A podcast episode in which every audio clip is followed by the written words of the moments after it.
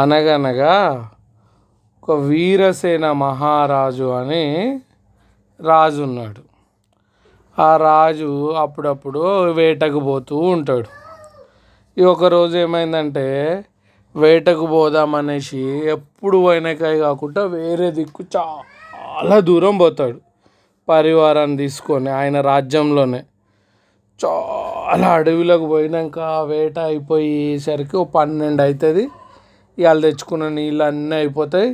ఇక రిటర్న్ వద్దామని చూస్తుంటే వాళ్ళు బయటకు వస్తున్నాం అనుకుంటారు కానీ ఇంకా అడవిలో లోపలికి పోతారు వాళ్ళకి దూపు అవుతుంది రాజుకి బాగా. అక్కడ ఇక్కడ వెతుకుతారు బట్టలు ఎక్కడ దొరకవు. అట్లా పోంగ పోంగ పొంగ రాజుకే ఒక ఆడ చిన్న గుంట కనిపిస్తుంది. ఒరే ఆడ నీళ్ళు ఉన్నాయేమో దేపండ్రా అంటే పోతారు. పోయి ఆయన దగ్గర ఉన్న చెంబులో నీళ్ళు ముంచుకొచ్చి బట్టలు తెచ్చి రాజుకి ఇస్తాడు. రాజు కొన్ని దాగంగానే అబ్బా ఎంత కమ్మగా కొబ్బరి నీళ్ళలాగానే ఉన్నాయి అంటాడు. బట్టలు కూడా దూపు అవుతుందని తాగుతారు. ఇక అట్లా ఒకడు ఒకడు అందరూ ఫుల్గా తాగుతారు. ఆ గుంట చిన్నగానే కనిపిస్తుంది కానీ వీళ్ళు ఇప్ప అప్పటికే ఎన్నో చెంబులు తీస్తారు కానీ మళ్ళీ ఆ గుంటలు ఎప్పటిలాగానే నీళ్ళు ఉంటాయి రాజుకి ఈ అడవిలో ఇంత దూరం ఇక్కడ తిరిగినాం ఒక్క దగ్గర కనిపించలేదు నీళ్ళు.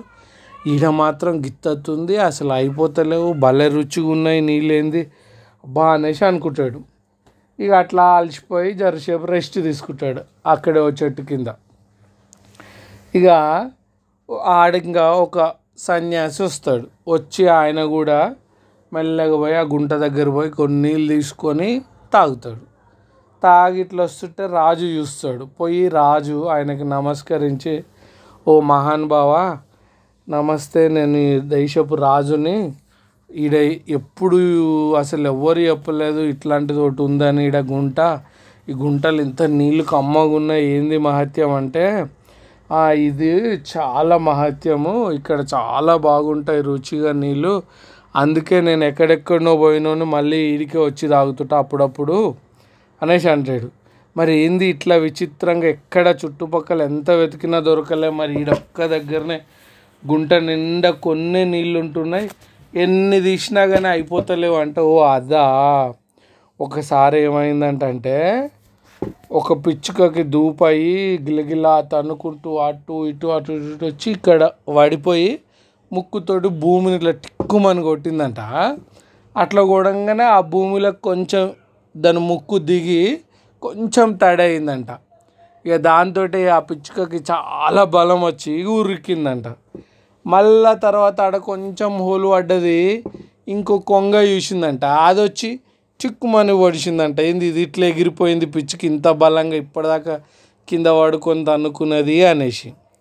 మళ్ళా అది దాగి పోయిందంట. మళ్ళా తర్వాత కుక్క వచ్చిందంట. కుక్క మూతి ఆడబెట్టి ఇట్లా చేసేసరికి అట్లా అట్లా కొంచెం కొంచెం పెద్దగా అయింది.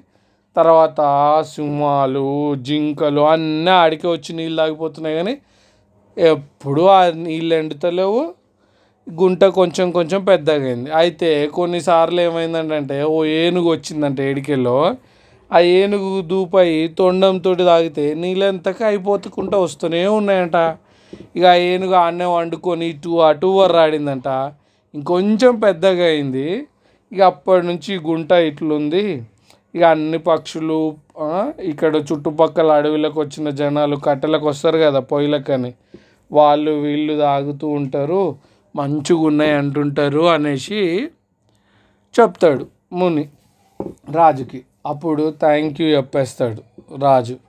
ఇక రాజు ఆలోచిస్తాడు ఇంత చిన్న గుంట ఉన్నది ఇంత బాగుంది అసలు. అవి కొంచెం కొంచెం గుంటని పెద్దగా చేస్తూ ఉంటాయింది కదా.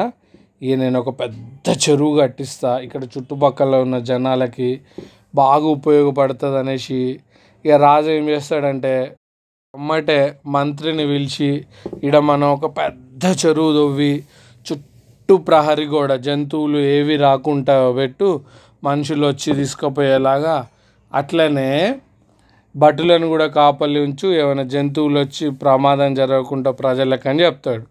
ఇక దానికి వీరసేన జలాశయం అని కూడా పెట్టు పేరు అని చెప్తాడు. ఇక అహో రాత్రులు కష్టపడి ఒక ఆరు నెలలకు పెద్ద చెరువు అవుతుంది. ఇక దానికి చుట్టూ ప్రహరీ కూడా ఎత్తుగా కడతారు జంతువులు రాకుండా. ఇక భటులను కూడా ఉంచుతారు. ఇక ప్రజలు అప్పట్లాగానే వస్తారు. వచ్చి నీళ్ళు తాగుదామని నోట్లో పోసుకుంటే అస్సలు బాగుండవు రుచి ఉండే ఉండవు చే అనేసి ఆడ వారవోసి బట్టలు ఉత్తుకొని స్నానం చేసి వెళ్ళిపోతారు. ఇక అట్లా తర్వాత ఇంకొకరు వచ్చి అట్లే వేసిపోతారు ఇంకా తర్వాత జంతువులకి రాకుండా అయిపోతుంది. ఇక భటులు కూడా నీళ్ళు తాగలేకపోతుంటారు ఉంటారు. ఇక ఎవరన్నా ఆడికి పోయి కాపలి ఉంచితే పనిష్మెంట్ లాగా అనుకుంటారు. ఎందుకంటే అవి స్నానం చేయనీకే వస్తాయి తాగనీకి రావు గబ్బు గబ్బు ఉంటాయని ఇక భటులు మళ్ళా డబ్బడు డబ్బడు మోసుకొని పోతుంటారు. ఇక అట్లా అయిపోయేసరికల్లా ఆ చెరువుకి వీరసేన చలాచయం మంచిగా లేదు బాగాలేదు అంతా. ఉట్టిదే అనేసి అటు ఇటు పోయి రాజుకు తెలుస్తుంది. రాజుకు కూడా అర్థం కాదు. అరేంది అప్పటిదాకా మంచిగా ఉండే రుచిగా ఉండే పెద్దది చెరువు తవ్వుతే ఇట్లా అయింది అనేసి. ఇక ఆయన అంటాడు భటులకి అరే ముని వస్తున్నాడేమో ఆ సన్యాసి ఉండే కదా అప్పుడు వచ్చేటాయన ఆయన వస్తే నా దగ్గరికి జర చెప్పండిరా అనేసి అంటాడు. ఇక ఆ ముని కోసం కూడా బట్టలు చాలా రోజులు చూస్తారు కానీ అస్సలు వస్తలేదు. ఇక రాజు మళ్ళీ అడుగుతాడు ఒక రెండు మూడు రోజులు అయినాక అరే ముని వస్తున్నాడా? అని అంటే లేదు మహారాజా రావట్లేదు అని చెప్ చెప్తారు భటులు. ఇక రాజు కూడా పోతాడు. ఇక ముని ఇక్కడ వస్తున్నాడంటే ఇంకెక్కడెక్కడో పోతున్నాడని ఇక మునిని దేవులాడుకుంటూ పోతుంటే ఆఖరికి గాడ చాలా దూరం ఆ చెరువు కాడి నుంచి దూరంగా ఒక దగ్గర తపస్సు చేస్తున్నాడని తెలిస్తే ఇక పోతాడు. పోయి అయ్యా మహానుభావ నేను ప్రజల కోసం అని పెద్ద చెరువు దవ్విన అది ఏందో నీళ్ళు అస్సలు బాగాలేవు ఎవ్వరు వస్తలేరు అని అంటే ఓ నేను కూడా చూసిన నేను కూడా పోతలేను. నువ్వు అంత పెద్ద చెరువు దవ్వినావు కానీ అంతకుముందు ఆ పక్షులు అన్నింటికి ఉపయోగపడేలాగా ఉండేది. దాంతో అవి అమృతంగా ఉండేది. ఇప్పుడు నువ్వు మనుషులకనే పెట్టినావు. మరి నోరు లేని జీవాలు అవన్నీ ఎక్కడ పోవాలి? ఆ దాంతోటే నీ జలాశయం అపవిత్రం అయిపోయింది. నువ్వు ఎప్పుడైతే జంతువుల్ని పక్షులను రానియకుండా చేసినావో బట్టలను కాపలా పెట్టి ఇంక ఏడుంటుంది అనేసి అంటాడు. అప్పుడు రాజుకి ఆయన చేసిన తప్పు అర్థమైపోతుంది. ఇక పోయి మళ్ళీ మంత్రికి చెప్తాడు. మంత్రివర్య మనము తప్పు చేసినాం. ఆ చుట్టూ ప్రహరీ కూడా అదంతా తీసేయి. బట్టలను కూడా కావాలా ఉంచొద్దు ఏముంచొద్దు. మెట్లు కూడా వీకేసి ఏటవాలుగా మట్టితోటి ఎగిరి పక్షులు జంతువులు అన్నింటికి వచ్చేలాగా అనేసి అంటాడు. ఇక అట్లా వేసేసినాక ఇక మళ్ళీ ఎవ్వరు కావాలి ఉండకుండా పోయేసరికి మెల్లగా మెల్లగా జంతువులు వచ్చి అన్న వచ్చి తాగేసరికల్లా మళ్ళీ అద్భుతంగా రుచిగా ఉన్నాయి అనేసి అందరూ ఇది అంటారు ఇక రాజు కూడా అప్పటి నుంచి సంతో అప్పుడు అనిపిస్తుంది అనమాట అరే నీళ్ళు అందరికీ కావాలి కదా సమస్త జీవులకి నేను అప్పుడు తప్పు చేసిన అనేసి ఇక ఆయన రెక్టిఫై చేసుకున్న కదా అని కూడా హ్యాపీగా ఉంటాడు. అదర్రా కథ. Good night